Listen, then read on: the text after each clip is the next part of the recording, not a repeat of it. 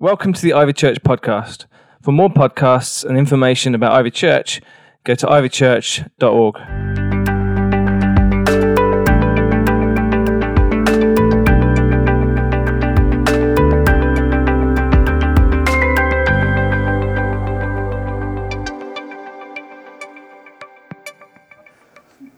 I wonder if you've ever experienced that kind of feeling, the stress of gift giving at Christmas.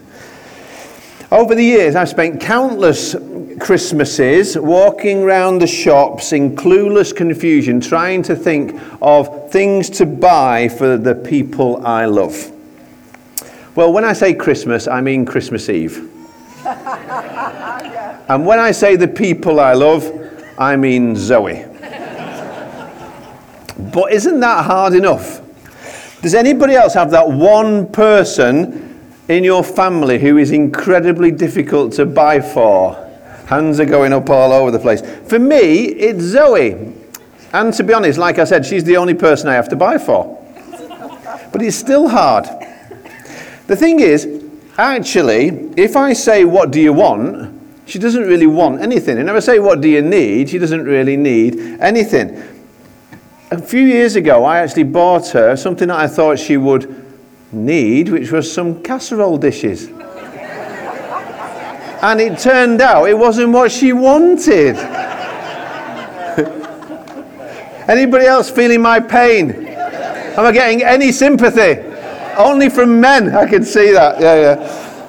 Why do we invite so much stress into our lives at an already stressful time of the year? So, what about if we step back from it for a minute? And isn't it a bit crazy that most of us spend this, you know, we have to make these annual decisions about spending so much money, ridiculous amounts of money on Christmas presents? It's traditional, it's what we Brits do now to celebrate Christmas.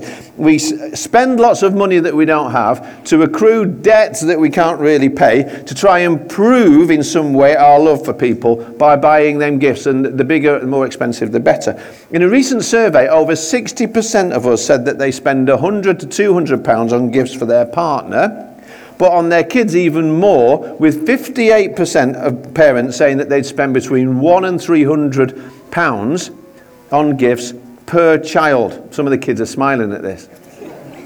And I'm not trying to be Scrooge, I'm not trying to point the finger or make anybody feel guilty because if I haven't the finger about this, I'm pointing it right here. I know many of us have already done an awful lot of shopping and you've already done a lot of spending and it might feel a little bit too late. But actually, what I don't want to do, I don't want to make you feel guilty. I want to make you feel free today.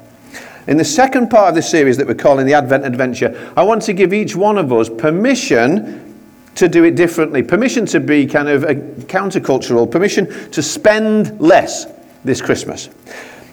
Advent marks four weeks in the run up to Christmas to kind of get yourself ready for Christmas. And we're saying we want to approach Christmas differently this year. If you were here last week, we talked about how we want to worship God fully. We want to fix our intention uh, on who Jesus is and what Christmas is actually really all about. And the truth is, so many people get so busy and spend so much time engaged with so much effort and energy on the demands of this time of year, but they miss Christmas completely. It's like the, the film is made of the greatest story ever told, and we fast forward all the way through the film and just watch the adverts. We can become so consumed with consuming, so preoccupied with presents, so pressured by preparations that we actually miss it. And it's kind of been and gone, and then we're like, well, what happened? And we miss the fact that the real thing. The, the infant king, the infinite infant, came to be with us, to save us, to love us, to demonstrate and, and show us that he's the Savior. That's why at Christmas, actually all through Ivy, one, about this time of year, we talk about something we call the first fruits offering. And we take it in mid January. Last year, you were so generous that we were actually able to completely redo the old part of the Ivy building. It's, the work is happening now as I speak, and it's going to be soon finished, and it's going to be beautiful. It's going to be absolutely amazing. People are just working around the clock to help to make that happen. And this, this is to say, if you know, if you know who it's about, then surely you don't have to live as if somebody who, who, the same as somebody who doesn't know who it's all about. So we say, why don't you rein it in a little bit at Christmas? And there's a sign of faith and love for God in the future. You give it in. in the new year. We've been able to do all kinds of things as a church as a result of people doing that. Actually, the CAP ministry, I think, pretty much got started because of first fruits. WTC and uh, all these different things all got started because of first fruits in the year. So it's better to start that way in 2017, I guarantee it, than how often a lot of people do, which is when they get their credit card bills and they've got an empty bank account and all the empty wrapping paper's gone off to be recycled or been in the bin somewhere. And they're like looking at the stuff that they've got and they're thinking, how am I going to afford that? And how am I going to pay this off? And they start off the rest of the year miserable as a result of the, the joys of the season. And they miss Christmas. The thing is, we're not the first generation to miss Christmas. If we, if we realize it, talked about this last week, the first Advent, millions of people who were alive at that time missed out on Christmas. There was only a few people who actually realized what God was doing and paid their full attention to it and didn't miss it.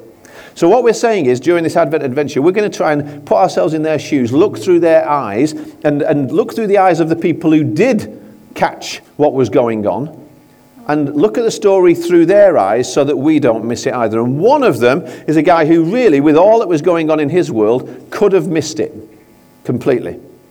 He had an awful lot of pressure and tension going on in his life. His name was Joseph. This is what the Bible says. This is how the birth of Jesus, the Messiah, came about. His mother Mary was pledged to be married to Joseph. So Joseph was engaged to Mary. Unlike engagements in our day, in that time and that culture, an engagement was a solemn, covenantal, contractual agreement between families that could only be undone by death or divorce. To, to be engaged in that day, you didn't enter into it lightly. You basically were saying that you were going to be exclusively bound together to one person of the opposite sex for life. That's what it meant and you were going to live as if you were already married. And really, the marriage ceremony was just a consummation. They basically, believe it or not, a lot of the family would stand around while you went into the bedroom and come out and cheer when you came out. That's what a big part of the wedding ceremony was all about. Fancy having your mother in law outside the door. It's all a bit off putting.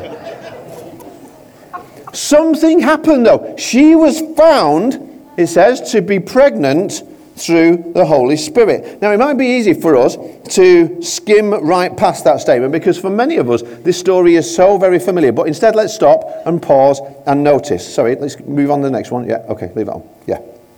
See, this was a major life changing deal for Joseph. Mary was found to be what? Mary was found to be how? Mary was found to be who? Because it ain't me. That's the one thing he knows for sure. I am not the daddy. So again, put yourself in his shoes. Look through his eyes for a minute. Think about this. The woman you love, the, way, the woman you've been saving yourself for, the woman you've been saving everything for, the woman you're building a house for. Because the idea would be that during the time you were engaged, you would build a house. And at the end of it, the father of the bride would come along and inspect the house. And then he would say, Now everything is ready and the, and the, the, the, the wedding can begin. You've done all of that, and now you find out there's no possible way that you can be the father, but she's pregnant. What's his emotions going to be like? Is he going to be embarrassed? Yes. Is he going to be feeling used and confused and foolish and uh, inadequate and betrayed and angry and questioning everything about himself and about Mary and about the future? He's going to be wondering how he got into this situation, and he starts to wonder how can he get out of this situation. And the turmoil really would have been plenty of reason for Joseph to miss out that first Christmas. If he just went by how he felt, any reasonable person would have thought twice about sticking around. And Joseph, the reading says, did think twice because he was an ordinary, normal man. And another huge factor would have weighed heavily on him, not just how he thought or how he felt, but actually the culture around him. Nobody would have expected Joseph to stand by Mary. Not his parents, not her parents. In fact, there would have been not one neighbor in the village, not the priest who ran the synagogue. Nobody would have expected him. In fact, there would have been intense pressure for him to do exactly the opposite and to leave her. In that culture, you see, where unlike our day, virginity was highly prized what everybody assumed Mary had done was an unforgivable sin. According to the societal norms of the day, even if Joseph wanted to give her another chance and say it doesn't matter, the fact that he was saying it doesn't matter would be dishonorable to him. He would be dishonoring himself by saying it doesn't matter. In fact, laws were put in place to enable, to make sure that didn't happen. The wrongdoing needed to be punished. It actually demanded that a divorce would take place, the engagement would be broken off because she was guilty of adultery. She'd broken the covenant, and he was obligated to leave her. If not, he would lose his status, his standing in the community. Massive pressure on him from the culture around him with regard to this relationship and how it was meant to be played out. And there really was a chance, we know this, that the community would stone her to death. It happened in those times. It might be hard for us to grasp that that Middle Eastern culture of the time and the pressure that was on. The nearest we can get to it these days is these terrible events we sometimes unfortunately read about in our headlines, which get called wrongly an honour killing. There's no honour in murder. But the man who refused to divorce an unfaithful wife would be seen to be a man without honour for himself. Somebody who didn't care about his own name, somebody who didn't care about his family. Culture would brand him as wrong, as immoral for condoning her infidelity. He would be despised for letting his love for Mary outweigh his honour in doing the right thing, the decent thing, by getting rid of her, by divorcing her quietly. That's what he decided he was going to do quietly. He wasn't going to make a big show of it. That was what his feelings and the morality and the law all said he should do. Joseph had every right to walk away. What do you do in that moment when the pressure is on you of culture with regard to how you live? Well, he actually decided to do something. He says, because Joseph, her husband, was faithful to the law, he was faithful to the law. Notice that. And yet he did not want to expose her to public disgrace. He had in mind to divorce her quietly. He was going to do what the culture and the law said with regard to his relationships. He didn't want to punish her, but he didn't want her either. Everyone in his society would have cheered him on for going along with what culture and the law said with regard to that relationship. But then, as is so often the way, God spoke and said something unexpected that was not the way the culture did it. But after he had considered this, an angel of the Lord appeared to him in a dream and said, Joseph, son of David, do not be afraid. That's the refrain of Christmas over and over and over again. Do not be afraid to take Mary home as your wife, because what is conceived in her is from the Holy Spirit. She will give birth to a son, and you are to give him the name Jesus, because he will save his people from their sins. Are you one of his people? Anybody here one of his people? You know if you're one of his people if he saved you from your sins, by the way. And earlier, Ben gave an opportunity for that to happen. I don't know if anybody put the hand up, but at the end of this, before we're done, you're going to get the opportunity again. I'm going to invite Ben to give you that opportunity again. Maybe you were like, well, does he really mean it now? And can I think it through? Well, I, I don't want anybody to go out the door today without the opportunity to know that you are one of his people. And, and if you think, well, your sin's going to hold me back, guess what? He wants to save you from your sins. So that's not a problem. He'll deal with it. He's dealt with it at the cross. So you can give your life fully to Him today without any wonder about how do I do it. It isn't about you. It's about you giving yourself to Him and recognizing He's the one who saves you from your sins. But you have to ask Him. Somebody had a vision yesterday, believe it or not, they were praying. There was a group of people. Last Sunday we had baptism service, amazing stories, 10 different people. People had been in prison and, and all kinds of stuff that was going on. And all the same story was this Jesus helped me, Jesus saved me. Somebody who's been coming to the church for three years, never quite got it, never crossed the line of faith. Yesterday was in a meeting with a few people, was talking to them, and they said, You know what? I don't know if I know Jesus. And they prayed, and he said he had a vision of Jesus coming to him. Jesus was there, and he was holding out a present for him. But he was like, I don't know what to do. And they said, Take it. Take it. It's no good Jesus is there just holding it out for you. You've got to take it. And he said, when he took it, when he said, Yes, Jesus, I want what you've got, it was like the power of God came into his life and everything's changed. And he got up a new man. He's a different man. People said they could see the difference.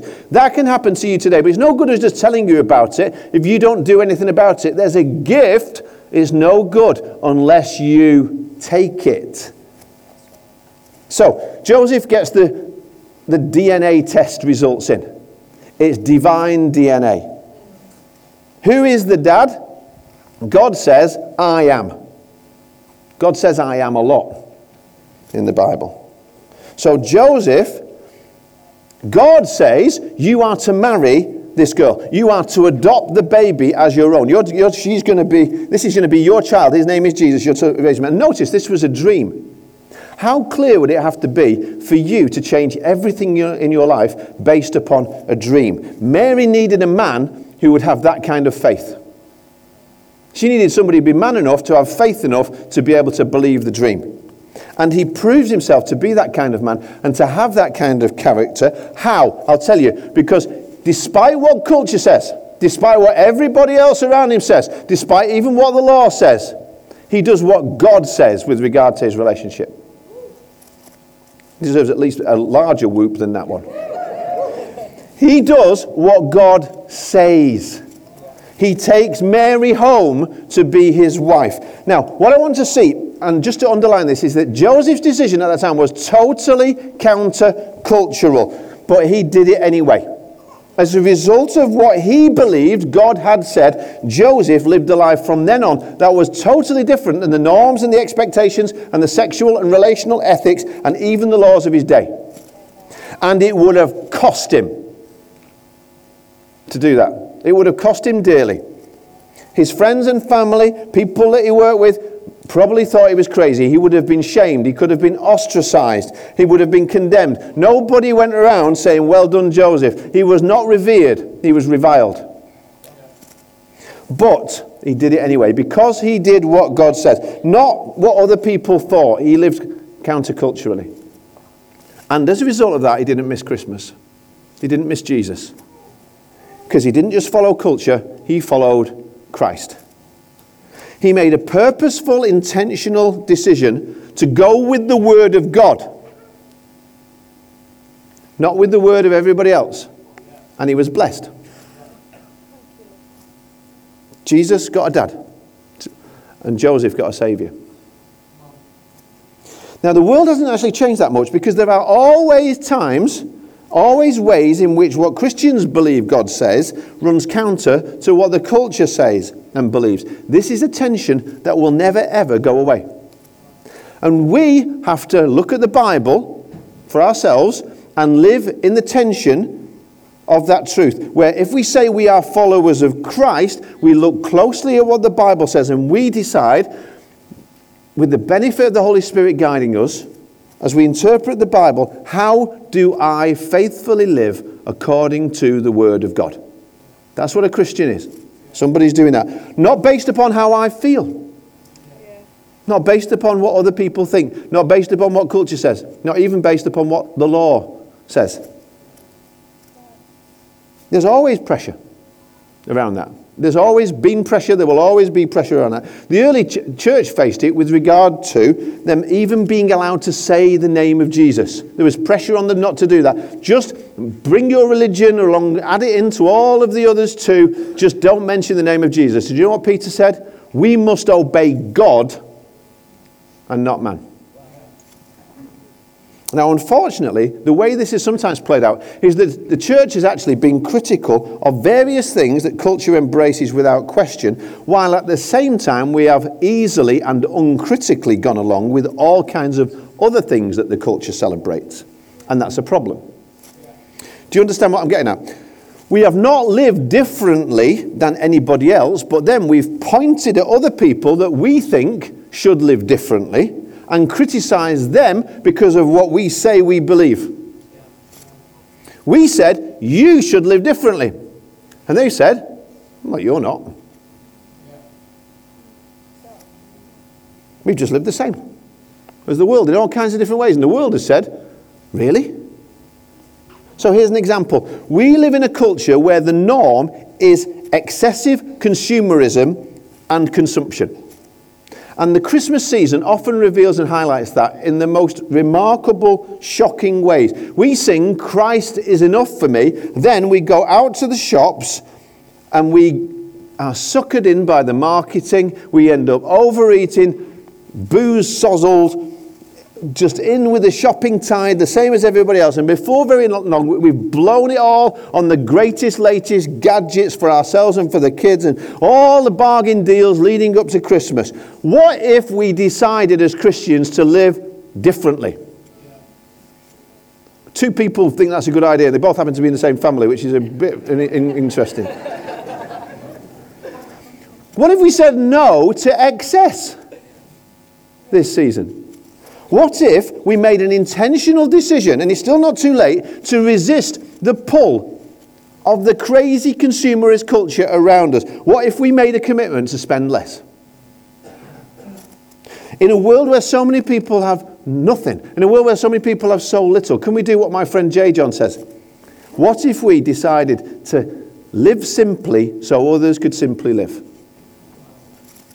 The average debt for families is spiralling faster and faster now. It stands at £13,520, which is a climb, believe it or not, of £4,000 up in a year from last year. That's almost a 30% rise year on year. So, for you and me to spend less this Christmas would be incredibly countercultural, and some people would say, What are you doing? How come? Some family, some friends wouldn't understand. They might even call you for it. Can you live with that? In our hearts, we would do it, not because we were trying to be stingy, but because we realize that we're following Christ, we're not following consumerism. And very often the two are going in completely a different direction. It's not the way that God would celebrate, have us celebrate the birth of his son, that we just go in line with the way everybody else celebrates it. Could less be more? Could opting out of some of the excesses of our cultural Christmas actually be a spiritual discipline to enable us to grow our hearts in some way this Christmas and give us a chance to actually experience more of what Christmas really is? Now, I'm not saying don't buy any Christmas gifts for the people who are most important in your life, and the person next to you perhaps just smiled at that point and said it's okay, or the teenagers sighed relief. In fact, next week we're going to talk about how giving is such an important and special thing. But what I want to ask you the question is, you know, people often say, how are you spending Christmas? Let me ask. Let's take an honest look at that. How we're spending this Christmas. The projected average a family will spend this Christmas is £809 for food, drink, travel, decorations and gifts. And gifts will account for 60% of the spend. Whether now 800 odd pounds is miles less or miles more than you expect to spend, how often do we stop and ask ourselves why? What are we really trying to buy? What is it we're really looking for in the shops? Maybe we're looking actually for happiness. I feel a bit down. I think I'll go out, get to the Trafford Centre. As if. As if you're going to ever came back from there feeling happier. Adults in the UK receive 2.6 billion pounds worth of unwanted gifts at Christmas, according to 2014 research.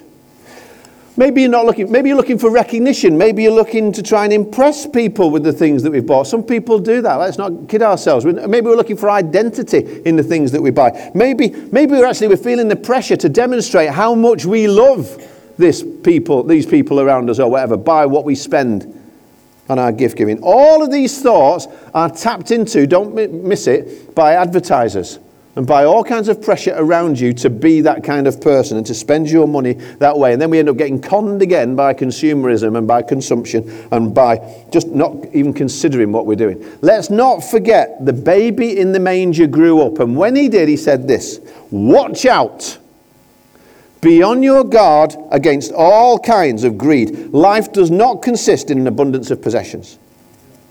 Great writer called Tim Keller writes this. I'm going to read it, it's quite long. Get, switch yourself on. Turn to the person next to you. Say, just like nudge them, wake up, because this is important, okay? This is what he says. This is a lot better than anything I've said so far. Innumerable thinkers have been pointing out that the culture of greed that has been eating our souls has brought about economic collapse. Yet no one thinks change is round the corner. Why not? Because greed and avarice are especially hard to see in ourselves. Years ago, Tim Keller says, I was doing a seven part series of talks on the seven deadly sins. My wife told me, I bet the week you deal with greed, you'll have the lowest attendance. And she was right. People packed it out for lust and wrath and even pride but nobody thinks they're greedy. As a pastor, I've had people come to me and confess that they struggle with every kind of sin. Almost. I cannot recall ever having anybody, somebody come to me and said, to say, I spend too much money on myself. Or, I think my greed is harming my family or my soul and some people around me. This is the line greed hides itself in the victim. The human heart always wants to justify itself. Jesus warns people far more often about greed than about sex, yet almost nobody thinks they're guilty of it. If greed hides itself so deeply, no one should be confident that it's not a problem for them. Jesus didn't say, Watch out, be careful you're not committing adultery. He doesn't have to. When you're in bed with someone's spouse, you know it. Halfway through, you don't think, oh, wait a minute, I think this might be adultery. you know it is. Yet, even though it's clear that the world is filled with greed and materialism, almost nobody thinks it's true of them. Wow. That book's called Counterfeit Gods. Because what he's saying is, all this stuff is really idolatry. So this is linked to the worship in fully. I'm going to give you three ideas. Maybe you're sitting there thinking, well, that's fine, but what do I actually do? Three ideas, and then we're done, to really put this into practice. Number one, spend wisely. That means don't spend beyond your means. Have a budget and don't budge it. Hey.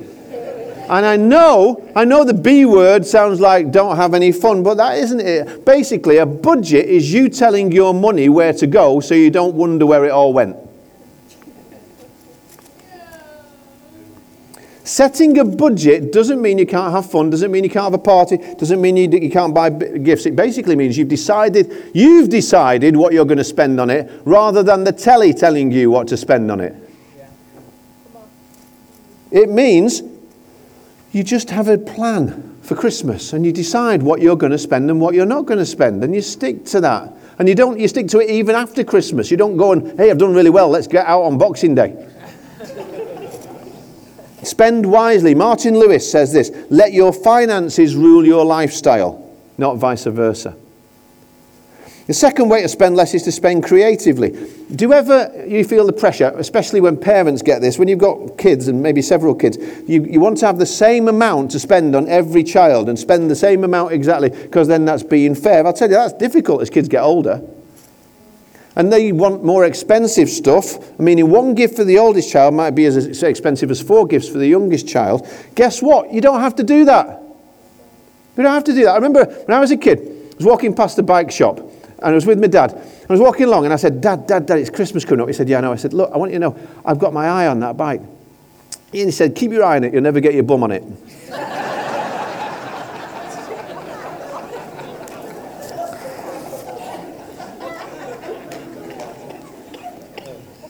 I was in the gym yesterday. There's a guy. His son said to him, he said, he said, Dad, what am I getting for Christmas? He said, whatever you want. He said it quite loud. I think he was proud of it. His son said, I want a PS4. He went, Yeah, you can have a PS4. I'd rather have my dad than his. Honestly. Because I don't want my kids growing up thinking Christmas is thinking about I get, get, get whatever I want, want, want. I don't want my kids growing up thinking that that's what it's about. I, you know, there's ways we can do it. I read about on a blog at one family said what they decided to do. They got the kids involved and they asked them questions and they said everybody's going to get one thing you need, like a really sensible winter coat. One thing you want, like some cool Lego. One thing to experience, like you get to choose what everybody else does one day. We all go to the museum, which is free and educational. And something to read, like a comic or an annual or a book. I think I've got those on there for you to have a look at. See, part of the fun in that is getting the kids involved in finding out how to give and how to receive things creatively. And the joy of opening up the gifts is seeing how creative and personal that other people thought about me as well in their gift giving. Rather than just having what I've seen before, the kids going, ah, done that one, throw that one, ah, next one, ah. That's what I end up, you're like, this little monster's just been created, and guess who created it? You did. One last thing we can do, countercultural this Christmas, is to spend purposefully. Purposefully means we balance our wants with the needs of others in our community and in the world. One of my friends told me a couple of Christmases ago, again, he just saw his kids going crazy, ripping off the wrapping with their teeth and, and just like going on to the next one, next one. And he thought, I don't, that isn't what I want my kids to be all about at Christmas. So they decided actually that week, that year, they'd sponsor a child. They did it through compassion. But that's a purposeful, creative way of doing it. He and his, and then he and his, and his wife said, How else can we do things to include our kids in spending purposefully to meet the needs of others, not just the wants of ourselves? And they decided that Christmas for them was not going to be about, contrib- about, about consumption and about consumerism, it was going to be about contribution in some way to help other people. See, if you want to do this. If you want to spend purposefully, I say this really without a shadow of a doubt, feel free to give to the work of Ivy because, as you've seen, we, we, you don't just give to us, you give through us in all kinds of different ways. And today, especially, you can give it in the offering. In two minutes' time, everybody somewhere near you, you've got an envelope. Can you grab the envelope now? And just have a look at it. Whether you intend to give or not, just help me out because if you don't put anything in it, take it out with you and, uh, and put it, give it in at the end because then we can, we don't want uh, anybody else to come and tidy up the mess around you. It helps it. Everybody does that.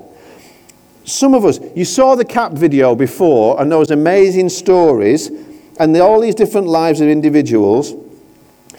And for years now, I've been helping people out of crippling debt, and many people have actually ended up through that becoming followers of Jesus Christ too. So, what we're going to ask you to do is if you're going to give today, whatever you decide to give, put it in the envelope. Don't just put it, just put some money in the bucket, put it in the envelope. And if you want to, what I'd like you to do is just write cap on it. And if you do that, it will go to help Gail with her work. So you could start filling in the envelopes and getting that ready now as I'm carrying on talking. This month alone, uh, Gail has seen clients go debt free. That is amazing. Some of the stories Gail tells me, though, because I'm like her direct line manager, honestly, are so heartbreaking. To think about families this Christmas what, what Christmas would be like for some of them, to me, is unimaginable and intolerable. You watch a video like that earlier and, you, and put up a hand if you kind of thought, you know, how could I help?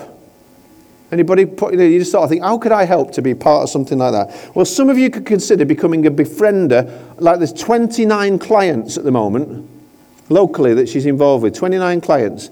So you could go and just be, be a friend to them, go and meet them and encourage them, and so they're not on their own.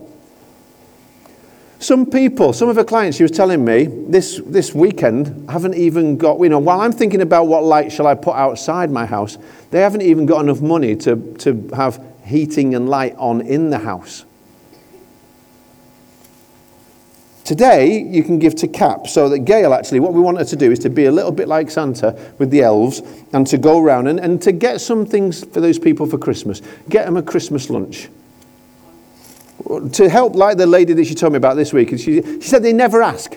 You know, it's like people don't ask when they go around. They're just so appreciative of the help that's given. But one girl, you know, lady, she said, "Oh, I'd love it if I could have a tree for the, for the kids. That would be it. That would be the best thing I could have for Christmas." She wasn't asking; she was just telling her, because Gail had asked, "What would make Christmas special for you?" So, if you want, first of all, weigh up what you need, and then think about what you want, and then think about what you want to do about the needs of others. Because when we spend wisely and creatively and purposefully, we discover that we actually also can spend Christmas joyfully. Like that because we're not burdened by the stress of debt because we've budgeted and we know how much we're going to spend. We don't have to feel guilty because we've got creative gifts we've been involved in. We don't have to fall for the lie that says that your life is made up of the abundance of your possessions. And we find actually what Jesus has said really is true. It's better to give than to receive. And who knows? Don't, yeah, so if you want pens, people stick up your hands, people will come around with the pens. We're not taking up the offering yet. I'm letting you think about it. I'm letting you pray about it. I'm talking you talk to God about what you want to give. Who knows? We might find we want to spend our lives in a different way this Christmas and spend Christmas differently and actually spend less, but find that spending less is more in our lives. And who knows, if we live like that over time, you might decide, actually, I want to live like this, not just at Christmas, but all the time. So you live a first fruits life. You don't just give it in at Christmas, but every month you decide you're going to give your first and best to God next year and from the year on. So, in a moment, after I've read this little um, reading, which you might find familiar from one of my favourite Christmas stories. I'm going to finish with a quote, and then we, if the band could come up now, and uh, we're going to take up the, the collection. Actually, I think while we start to sing in a moment. So um, here's, the, here's the quote. And the Grinch, with his Grinch feet ice cold in the snow, stood puzzling and puzzling. How could it be so? It came without ribbons, it came without tags, it came without packages, boxes, or bags. And he puzzled and puzzled till his puzzler was sore. Then the Grinch thought of something he hadn't before. What if Christmas, he thought, doesn't come from a store? What if Christmas perhaps means a little bit more? We've got a picture of the Grinch, haven't we? On the, uh, no, it's not on there. Okay. Let's stand up to pray. Take a moment and fill in the envelope if you want. Nobody's going to rush that. Thank you, Lord. Let's stand to pray if you're ready to pray. If you want to stand and uh, if, you, if you're filling an envelope, don't worry about it. But thank you, Lord. Christmas means Christ has come to set us free so that we're free indeed. Lord, we don't want to miss Christmas this year. Please help us to worship fully and spend less so we spend different. Spend a different Christmas this year. So nothing distracts us from the glory of the truth of who you are. That God is with us, God is for us, God has become one of us. Because what we're actually searching for, identity and significance and love, all those things you don't get from a shop. You only get in the Saviour.